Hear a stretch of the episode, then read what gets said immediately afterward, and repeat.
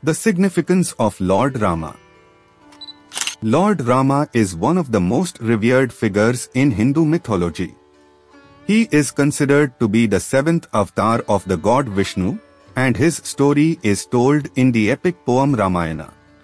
Rama is known for his virtues of righteousness, duty, and compassion, and he is considered to be a model of the ideal human being.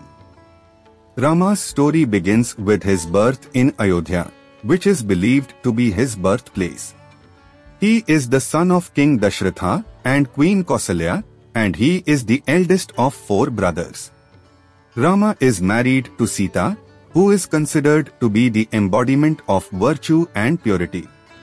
Rama's story is told in the epic poem Ramayana, which is one of the two great epics of Hinduism. Rama is known for his virtues of righteousness, duty, and compassion. He is considered to be a model of the ideal human being, and his story is often used as an example of how to live a virtuous life. Rama is also known for his unwavering devotion to his dharma, or duty, which is considered to be one of the most important virtues in Hinduism. Rama's story is often used to teach children about the importance of following one's dharma and living a virtuous life. Rama is also known for his role in the defeat of the demon king Ravana, who had kidnapped Sita.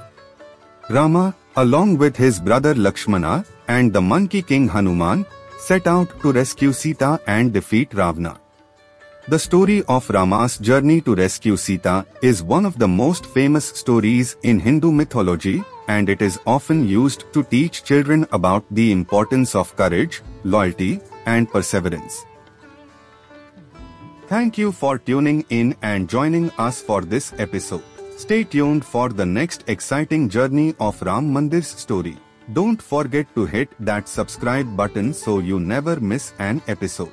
Until next time, thank you for watching and we can't wait to have you with us again on the next episode.